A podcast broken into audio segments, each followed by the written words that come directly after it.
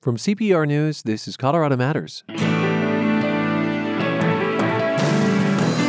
On a pandemic President's Day, a reminder that the founding fathers lived in a sickly time as well. It's amazing that America and the United States eventually thrived and that anyone survived those early years. Then, some historical perspective on presidential transitions. For example, when George Washington made way for John Adams in 1797, someone was watching closely. Britain's King George III was fascinated by the peaceful transfer of power. He called Washington the greatest man in history. Also, inside the White House kitchen, through the eyes of black chefs who became trusted advisors, as Zephyr Wright did for Lyndon Johnson. She was a family confidant. Johnson would use her Jim Crow experiences to lobby for the 1964 Civil Rights Act. Plus, the evolving role of First Lady the largest source of support for Colorado Public Radio comes from members across our state. I'm from Denver, Aurora, Glenwood Spring, Grand Junction, Boulder, Ranch. With your donation, you connect your city to nonprofit journalism, to inspiring stories, and you connect your community to a wide range of music that fills our daily life. These recent months have been tough for everyone, but month after month, donors continue to step up. Thank you for your support. On President's Day, this is Colorado Matters from CPR News and KRCC. I'm Ryan Warner. George Washington, Thomas Jefferson, Benjamin Franklin, and John Adams all cared deeply about health and medicine. Perhaps it's because, like us, they lived at a rather sickly time. Today it's COVID 19. Back then it was malaria, yellow fever, and smallpox. DU historian Jeannie Abrams wrote Revolutionary Medicine The Founding Fathers and Mothers in Sickness and in Health. Uh, the founding fathers and their families dealt with a lot of sickness, didn't they? Oh, it was extraordinary.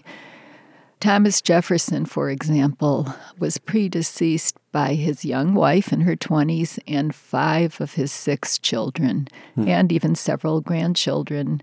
He he once wrote um, a friend in Europe that I was born to lose everything that I love.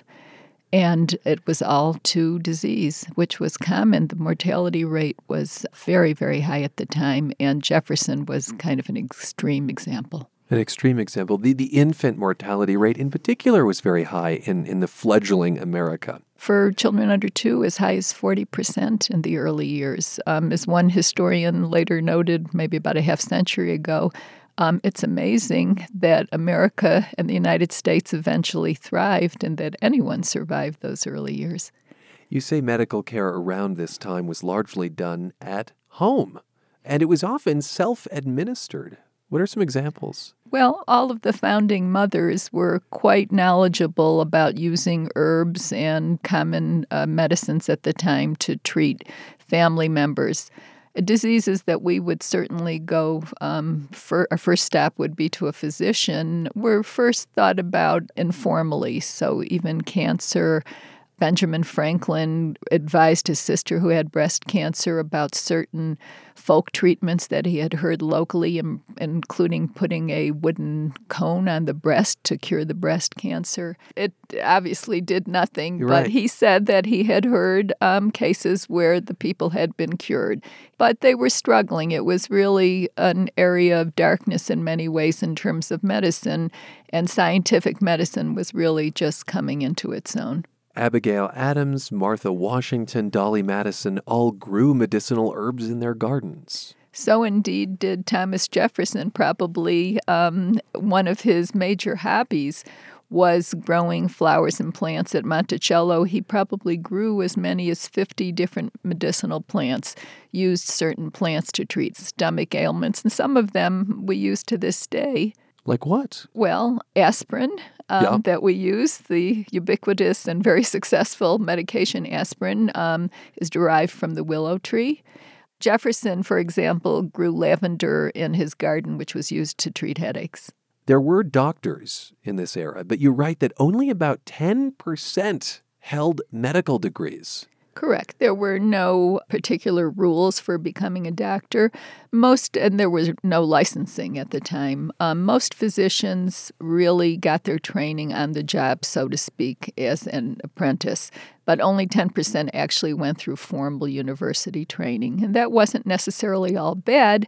Many of those who had gone through formal university training had only really studied theoretical medicine and did not have much hands on experience. So, what did it mean to be a doctor?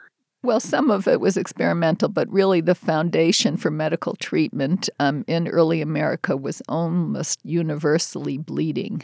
That was taking some bloodletting, blood, bloodletting as we would know it today, taking some blood from the patient um, in an effort to adjust the body's humors. Humors. What are what are humors? So those were considered the four main aspects of the human body: black, and yellow bile, blood, and phlegm. And that was what controlled the stability of the body. That there And needed if- to be some balance between all of those uh, energies. and, and disease was the result of an imbalance between those four humors. So, bloodletting, for example, would be used to remove an excess of one of those humors.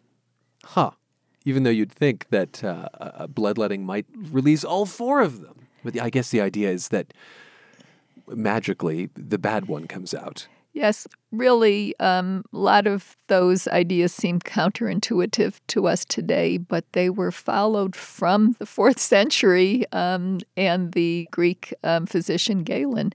Ultimately, George Washington, for example, died of what we would consider today quite a treatable disease, some type of strep throat. His epiglottis was swollen. He basically suffocated.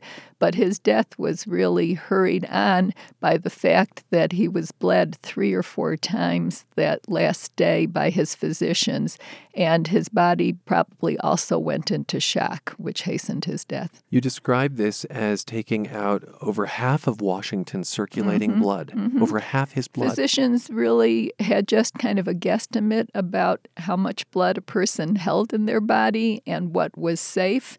And it, it seems counterintuitive to us, um, but they felt that they could regulate um, all diseases. Dr. Benjamin Rush, who was probably the leading American physician in the United States at that time, and who signed the Declaration of Independence. yes, he, he was revolutionary um, in his uh, medical practice, I would say, in many areas, and certainly in his politics. He felt that all diseases could be cured by bloodletting. Thomas Jefferson didn't buy into bloodletting, though, did he? He was No. circumspect. No, Thomas Jefferson was a very fervent believer in natural medicine. He really felt that the body had the capability to heal itself if only physicians would leave the people alone. Um, this may be apocryphal, but one of the stories circulating about him was that he used to say, if he saw two or three doctors in conversation, he'd look up in the sky to see if there were any vultures circling. Benjamin Franklin, whom you call the founding father of American medicine, helped start America's first medical school in Philadelphia, which was the capital of the country at the time.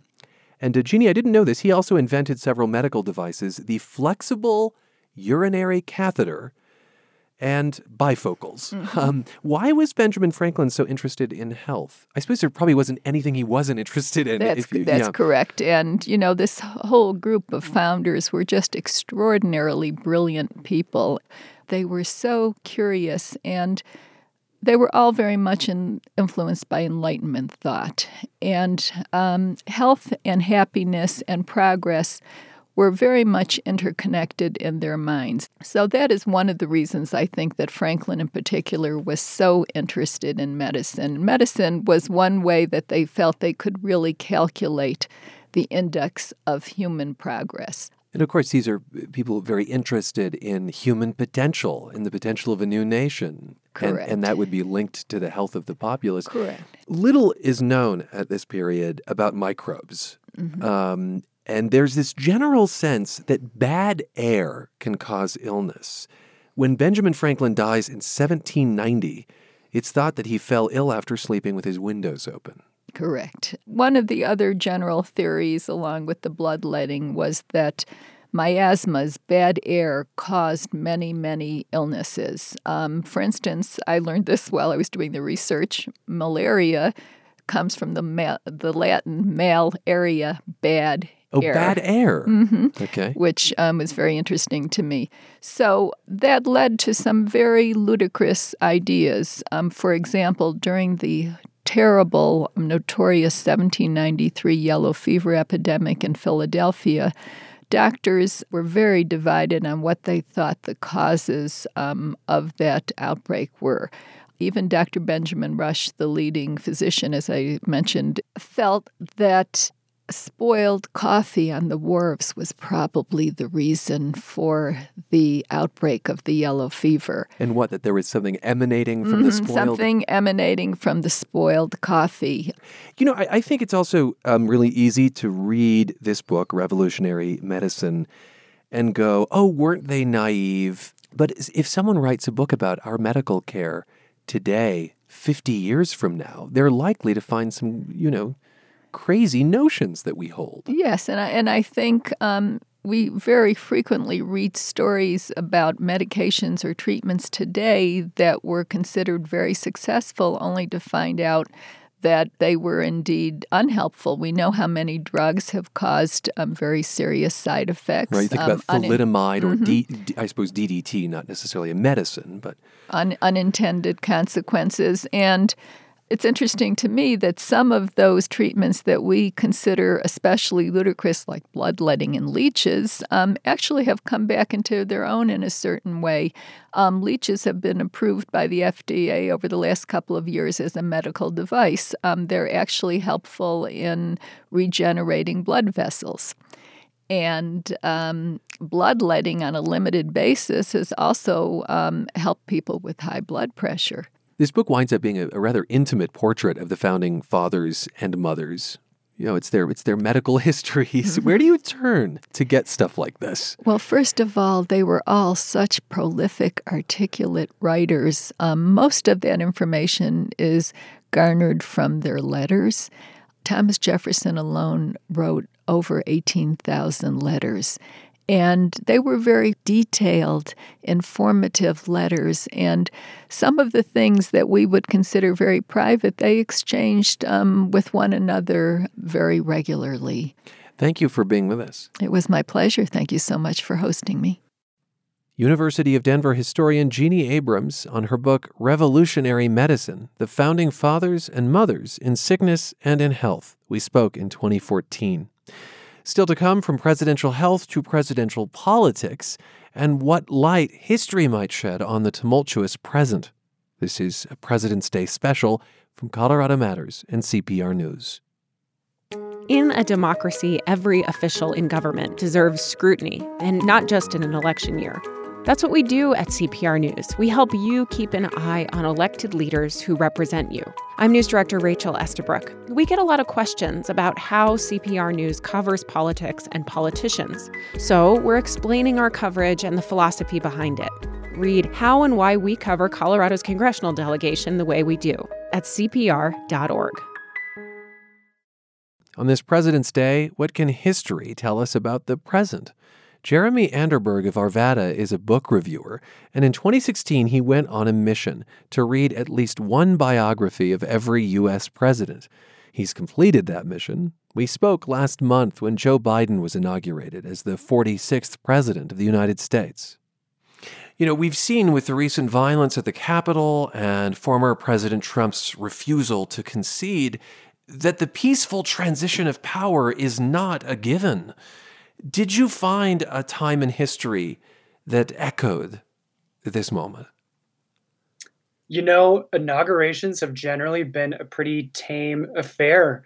Uh, there have really only been a couple instances where that was not the case, and it wasn't really a matter of violence. So, after Andrew Jackson was inaugurated, there was basically a huge kegger at the White House.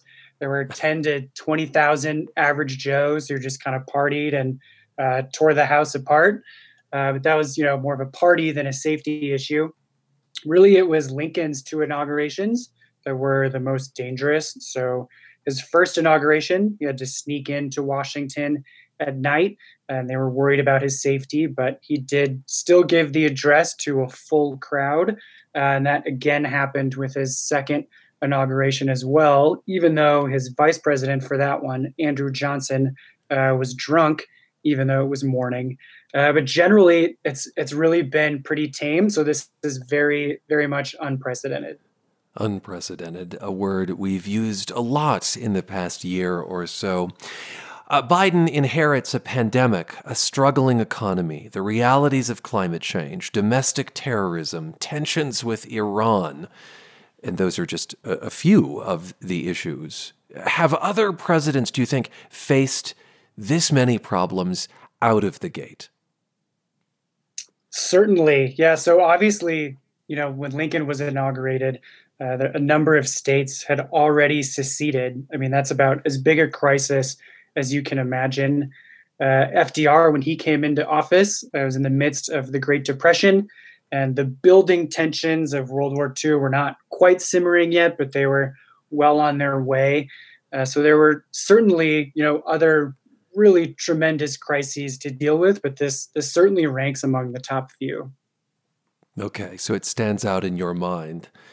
Was there a time in history that has felt as politically divided as this one? I'm always interested in this question, Jeremy, because I think it's really easy to fall into the thinking that, you know, the, the, time we're living in is the most divided. I, I know that not to necessarily be the case, right?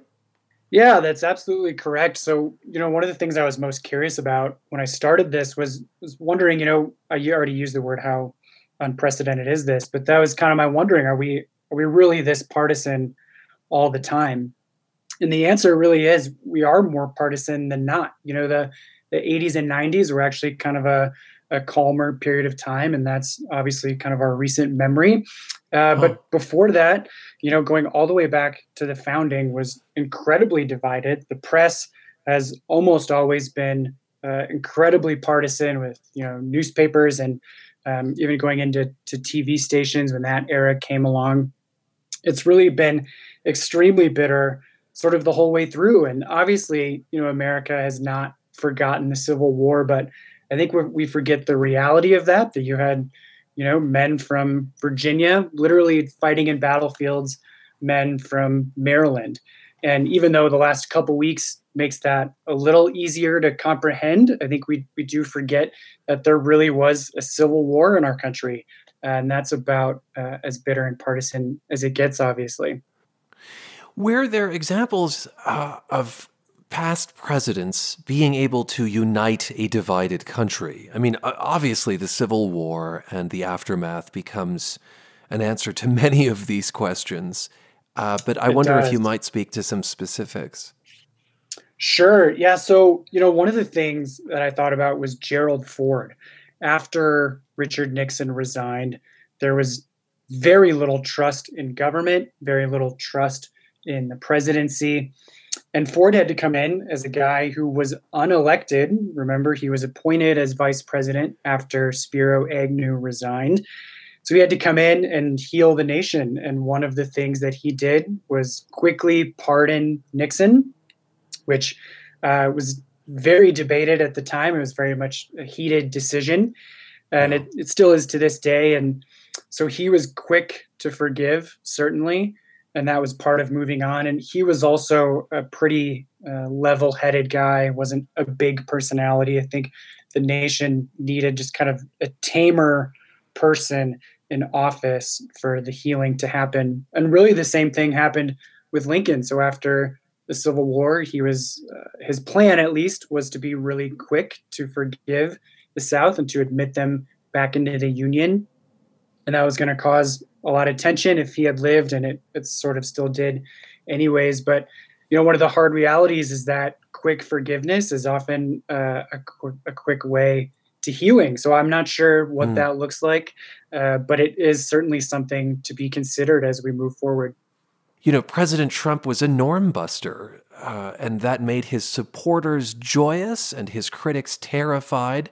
Was there another norm buster you ran across?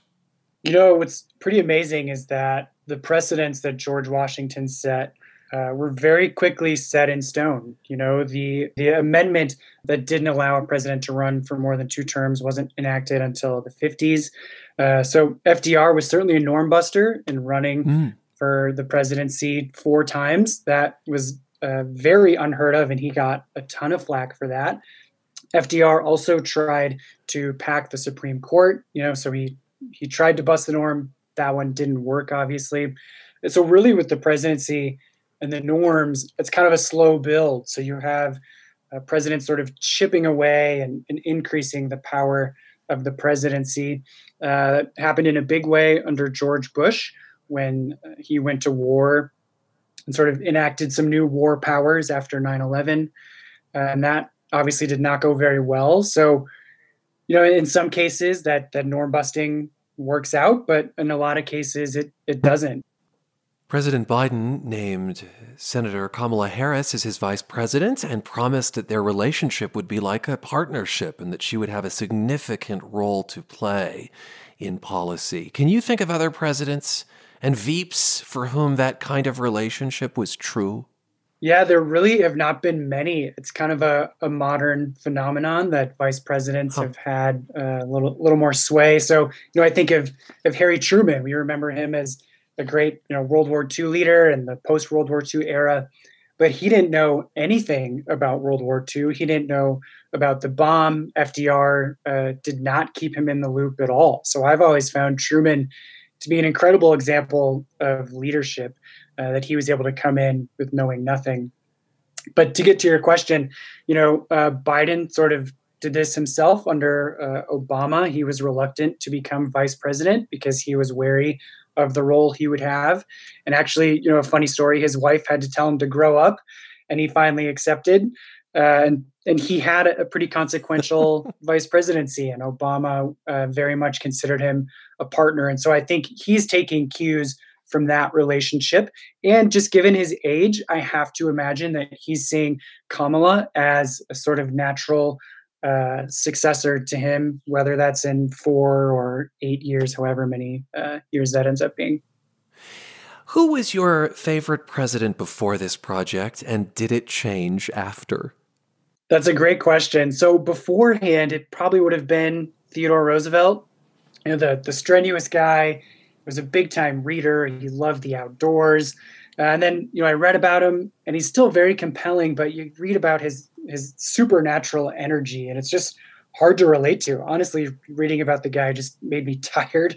Uh, so afterwards, I came away really liking his successor, uh, William Howard Taft, who had a, a, pretty mediocre presidency, but was just a really lovable guy uh, who wanted to be a Supreme Court justice his whole life, but was sort of pushed into the presidency by by Teddy Roosevelt and by uh, his own wife and he won election on Roosevelt's coattails and had just a miserable four years.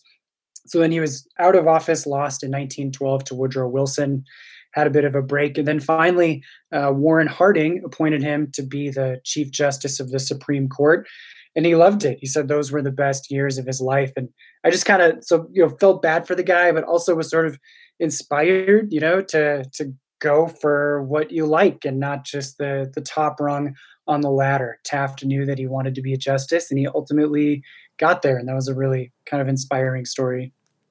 Well, Jeremy, thank you so much for sharing this uh, adventure, presidential adventure with us. It's been a real pleasure for me too, Ryan. Thank you.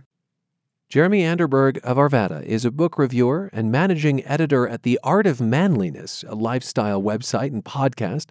You can check out his literary newsletter, Read More Books, at readmorebooks.com.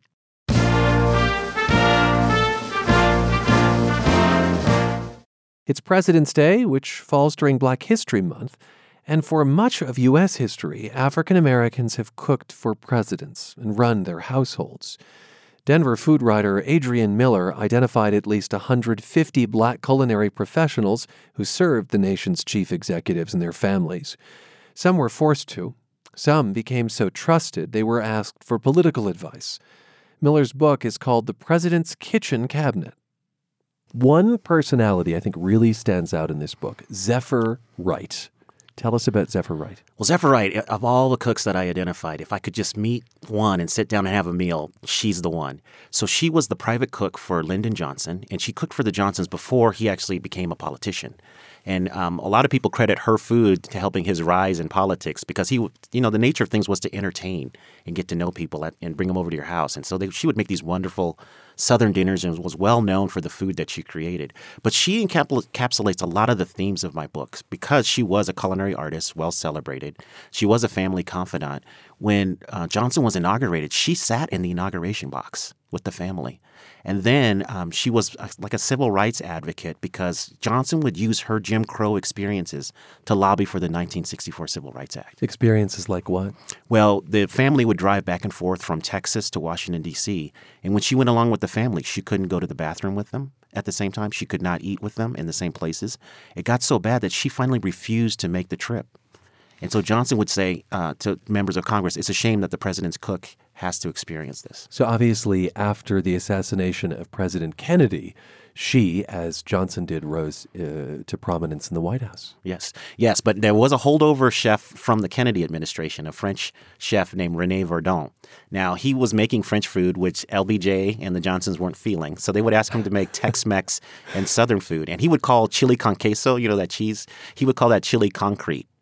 And so they would ask him to make, you know, nachos and other things. And when he would mess it up, they'd say, oh, go talk to Zephyr and have her teach you how to do it. It got so bad that Verdon finally quit. I see.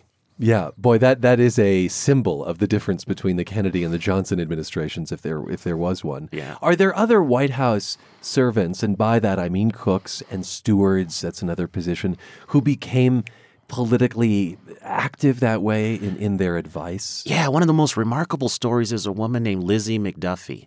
Uh, now, she was actually a maid, but she would help out with food, especially when President Roosevelt would travel. That's who she worked for, President Franklin Roosevelt.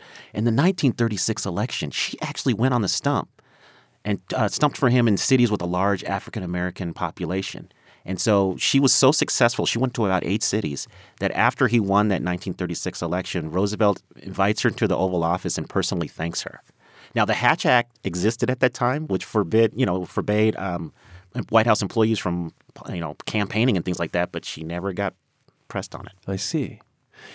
And one way that uh, servants in the White House wind up helping politically is if there is a state dinner or something like that on short notice, right? So where food becomes something of an of an elixir of diplomacy, they have to act. Right. I think of, of that. I think in the Johnson administration, in which he would call dinners at the last minute. Right.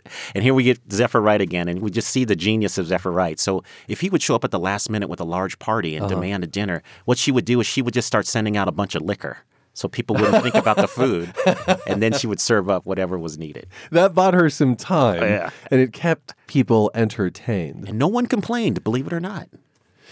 Why the focus on African Americans in particular? Give us some context into the role they have played over time. Yeah. Well, I think it's simply because African Americans have dominated um, the cooking positions in the White House uh-huh. uh, throughout history. And I've identified 150 people, as you noticed, and I know I'm just scratching the surface. And they've um, played a lot of different roles. And over time, they have mirrored the status of African Americans in the broader society. A lot of our presidents were slaveholders, so we had a lot of enslaved cooks in the White House. And then we see people as free laborers engaging in White House cooking. Now, at that time, for much of the 18th and 19th century, cooking and servitude were pretty much the only jobs that African Americans could enter into without getting a lot of white backlash. Mm. And so a lot of people chose that position, uh, profession and excelled at it. So it's a microcosm in many ways of what's happening nationally. Yeah. And we really should talk about the nation's first president, George Washington, who had several African Americans in service. And one of them, named Francis, was a steward and ran the household managing the budget, ordering the food, supervising other employees. Another was a cook named Hercules, and both were Washington's slaves. Well, Francis was a free man, actually. So ah. Francis was a biracial man born in Haiti who immigrants uh, immigrates to New York probably in the 1750s, runs a business and a one place called Francis Tavern, which a replica exists to this day. So Washington would come over and grub at his place, and he loved his food so much that when he became president, he said, "I want you to manage my kitchen." I see. And Hercules was brought from Mount Vernon to run the uh, residence in Philadelphia. Uh, the residence was there before the White House was actually constructed. Right. The interesting thing about that is Philad- uh, Pennsylvania had a law that said any enslaved person who was on Pennsylvania soil for more than six months was automatically freed. So the way that Washington got around that is just about the time the six month deadline would toll, he would pack up all of his enslaved people, send them back to Mount Vernon, have them stay there for a few weeks, and then bring them back to start the clock anew. Resetting the clock. And that was true for this cook named Hercules, who, Yes. who was a slave. Yes. What did that make you think of George Washington? Did it change your impression of him? Uh, well, no, I was fairly fairly um, um, well versed in his history with enslaved people, so it just reinforced the things that I knew. And I know it's a complicated situation, but uh, I just like, man, that's kind of messed up Yeah. to do that. To send him out of state to reset the calendar. Yeah. A- Any sense of who Hercules was? Yeah, so we know that he was a very temperamental chef. He probably would fit in well in a lot of the cooking shows we see on TV today, but um, very accomplished. Um, we know that he was a rather stocky man, kind of a large man, but um, just very good at cooking. And I think later escaped. Yes, on Washington's 65th birthday, he runs away, and he's only seen one time after that. And there's a, a portrait of Washington of, of Hercules uh, sitting in a museum in Spain, and the portrait was painted by Gilbert Stuart, the same guy who painted that iconic portrait of George Washington. It says "A cook for George Washington," and you look at the clothing in that painting, and it looks like the clothing a chef in Europe would wear at that time, not one in America. So we believe that he just ran overseas. ran overseas so that he would not be caught, I suppose, by Washington, who I think continued to look for him. Right. Washington spent a lot of time looking for him, and um, he would sp- spared no expense to track him down. Oh. Adrian, give us some examples of foods that presidents particularly liked and brought to the White House, and therefore the people had to cook for them. Right. So, um, best example is probably Lyndon Johnson, just the the Southern and Tex-Mex that he brought. So he loved chili. He loved nachos. By the way, President uh, Obama loved nachos as well and guacamole. Uh, but you know, a lot of presidents loved French food. So Jefferson definitely had French food served in the White House. So did James Monroe and Chester Arthur. He was known as a gourmand, uh, and so he had a lot of uh, elegant food. But then Kennedy brought a lot of New England favorites. So usually it's the food of their childhood that they bring with them. Jefferson, having an interest in French cooking, I understand, brings essentially a kind of gourmet mac and cheese into the White House. Right. So, in the earliest days of mac and cheese in this country, it was really uh, wealthy Americans who would travel to Europe. They got introduced to the dish and they would bring it back. And we know that Jefferson served mac and cheese in the White House because one of the dinner guests wrote about it in his diary. He was a guy named Reverend Manasseh Cutler.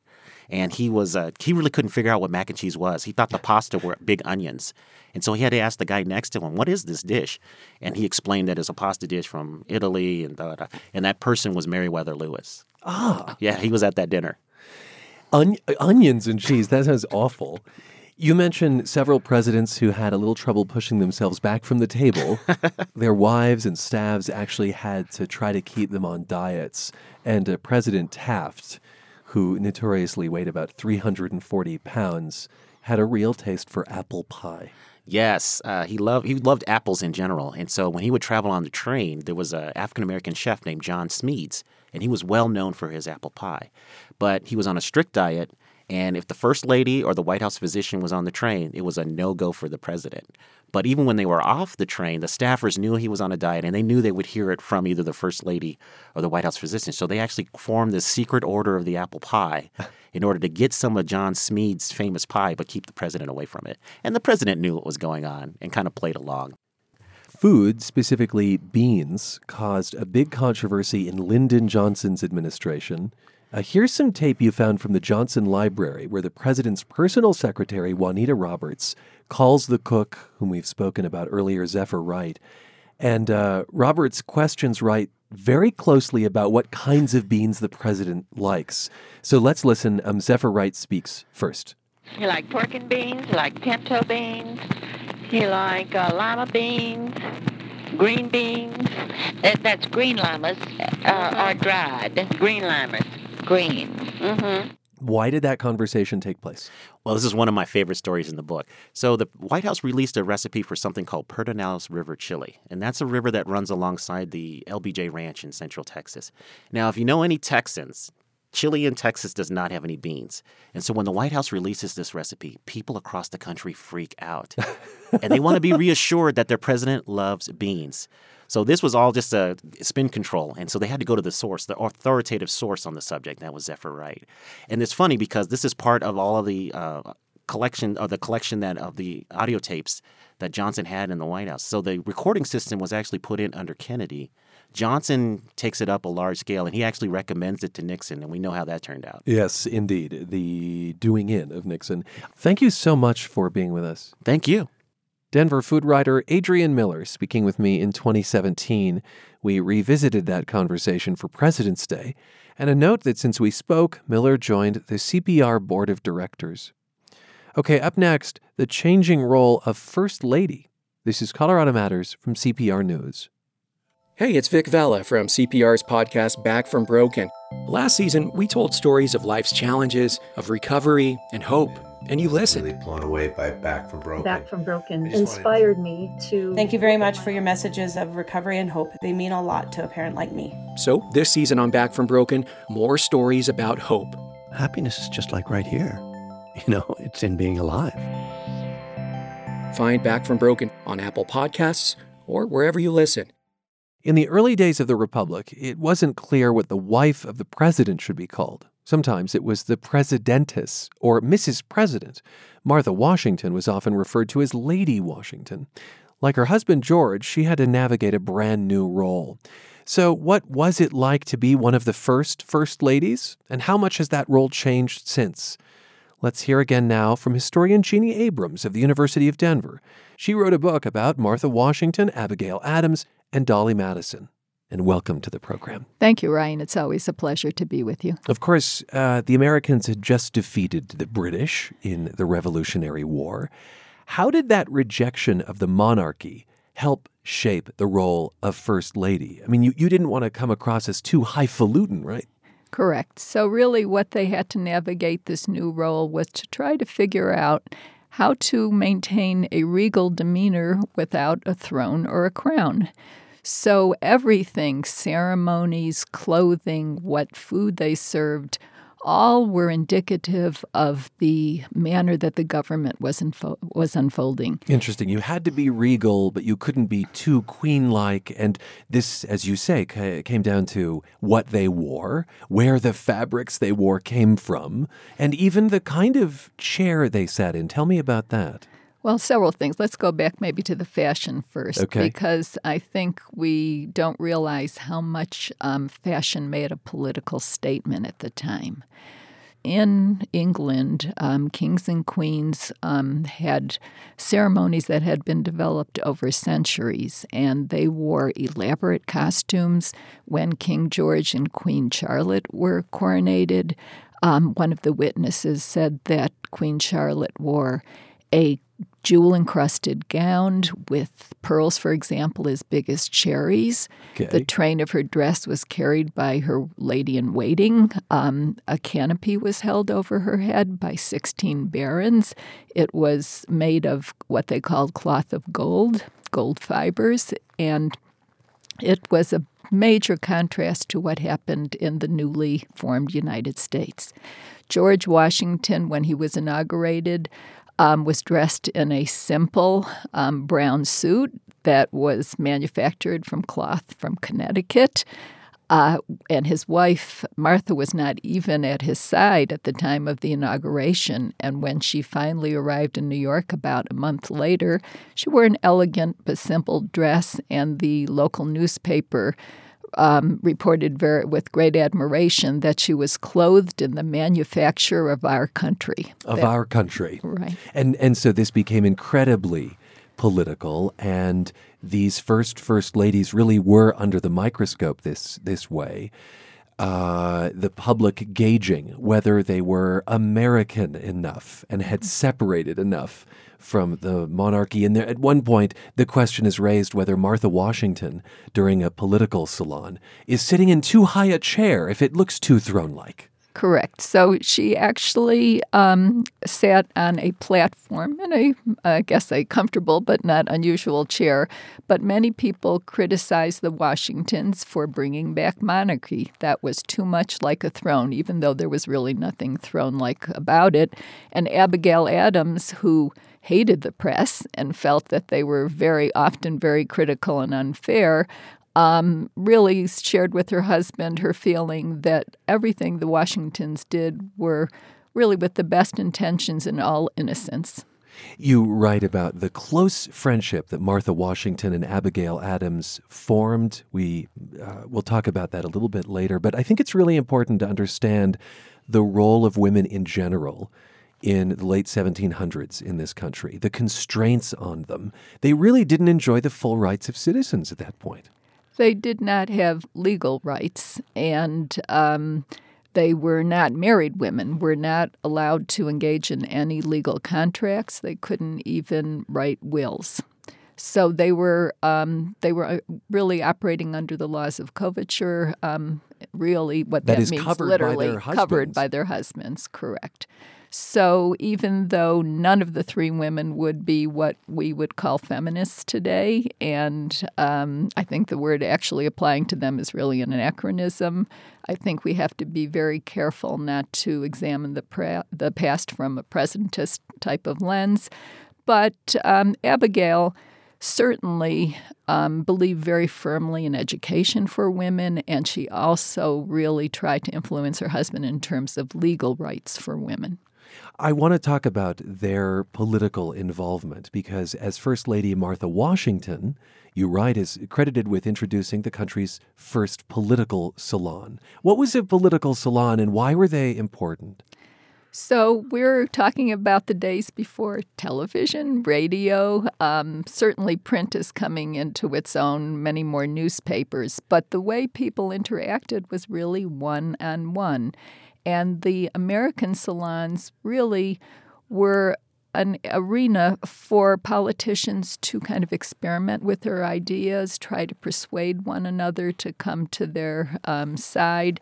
And in that very fragile new republic, where there were very soon great divisions between the main, the main, the only two political parties at the time, the Federalists and the Jeffersonian Republicans, um, trying to establish unity was a goal um, that was often elusive. And it was often a task that the first ladies saw themselves as fulfilling, uh, helping their husbands in this way. Well, uh, several things. I believe that they really felt their job was to burnish the um, reputations of their husbands. I think many of them uh, acted as kind of informal PR agents, um, the something that we have more formally, obviously, today.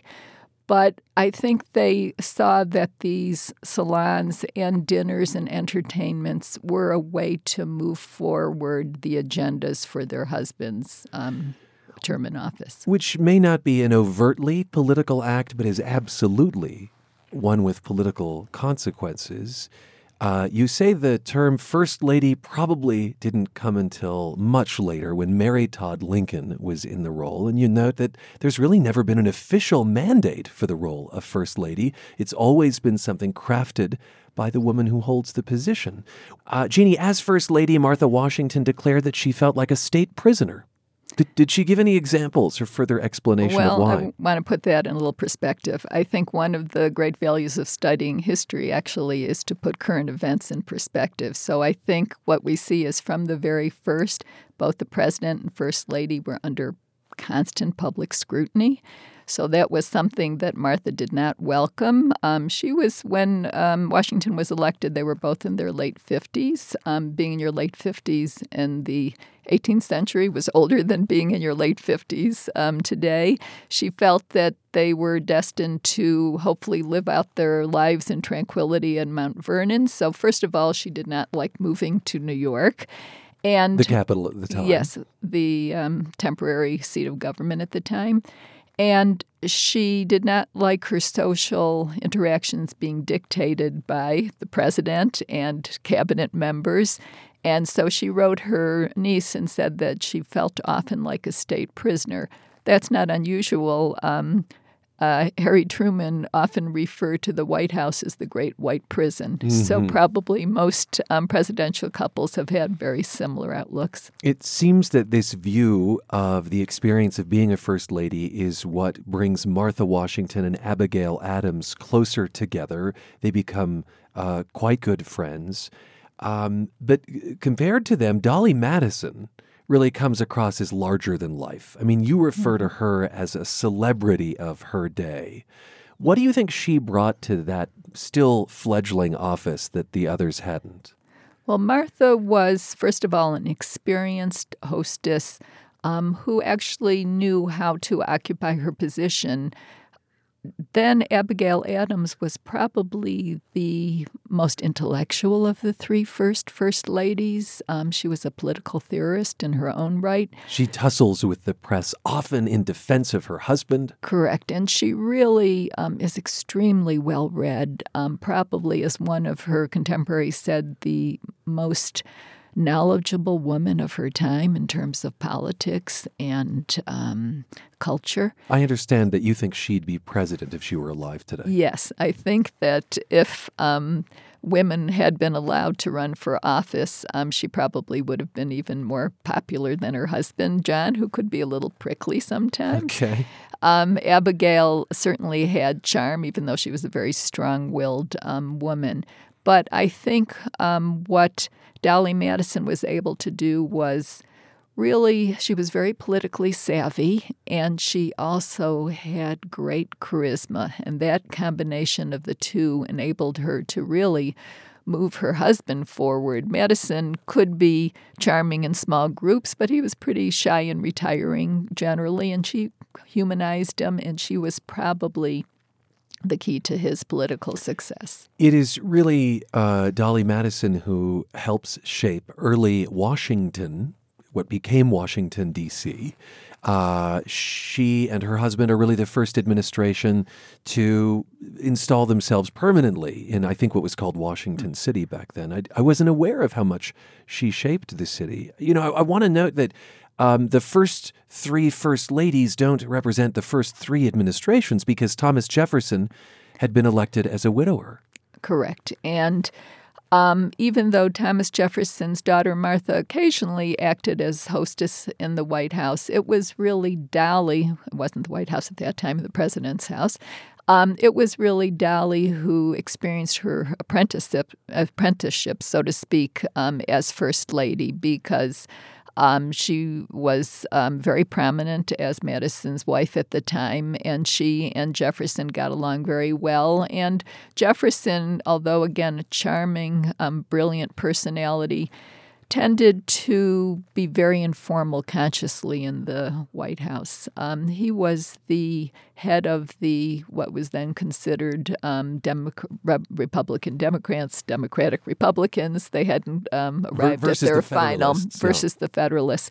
He really emphasized um, the common man and tried to be very informal. Uh, he famously greeted guests in his slippers. Um, a lot of um, contradictions in personality. He also brought, I think, over 600 bottles of fine wine back from France. Um, so um, there were some things that um, were way beyond the realm of the common man that he um, exhibited. But in any case, um, often Dolley would be there to smooth over differences, both in Jefferson's administration and in Madison's. In Jefferson's as well. Interesting. And Jeannie, I was fascinated to read in your book that New Jersey gave some women the vote briefly mm-hmm. in the 1790s. I think it was only for women who were landed. Correct. Is that right? Yeah. And then it was quickly taken away. Uh, I want to ask about suffrage and whether Martha Washington, Abigail Adams, or Dolley Madison had their eye in some regard on women being able to vote. I think only in a very limited fashion. Again, since um, Abigail Adams certainly was an advocate of legal rights for women, I don't think that she realistically envisioned political rights um, at the time, but I think she thought it might um, really occur down the horizon. She did write her sister about the women in New Jersey who were allowed to vote. Um, she looked at that with admiration. Um, but she also um, really was a woman of her era in many ways. She felt that men and women had very distinct, separate roles. And at one point, she wrote, um, All honor is really in following your role to the best of your capacity. But that doesn't mean um, that she also didn't support um, an idea in the future of women voting. What she did believe was that even though women didn't hold the reins of government at her time, she felt that they should have a voice in how the um, journey went forward. Thank you for being with us. My pleasure. It's always a pleasure to be here, Ryan. Jeannie Abrams of the University of Denver wrote First Ladies of the Republic Martha Washington, Abigail Adams, Dolley Madison, and the creation of an iconic American role. We spoke in 2018.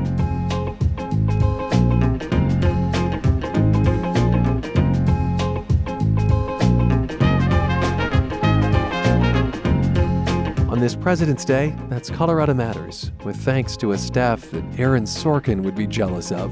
Carl Bielek, Ali Butner, Andrea Dukakis, Michelle Fulcher, Matt Hers, Michael Hughes, Carla Jimenez, Avery Lill, Pedro Lumbrano, Exandra McMahon, Patrice Mondragon, Shane Rumsey. And I'm Ryan Warner. This is CPR News and KRCC.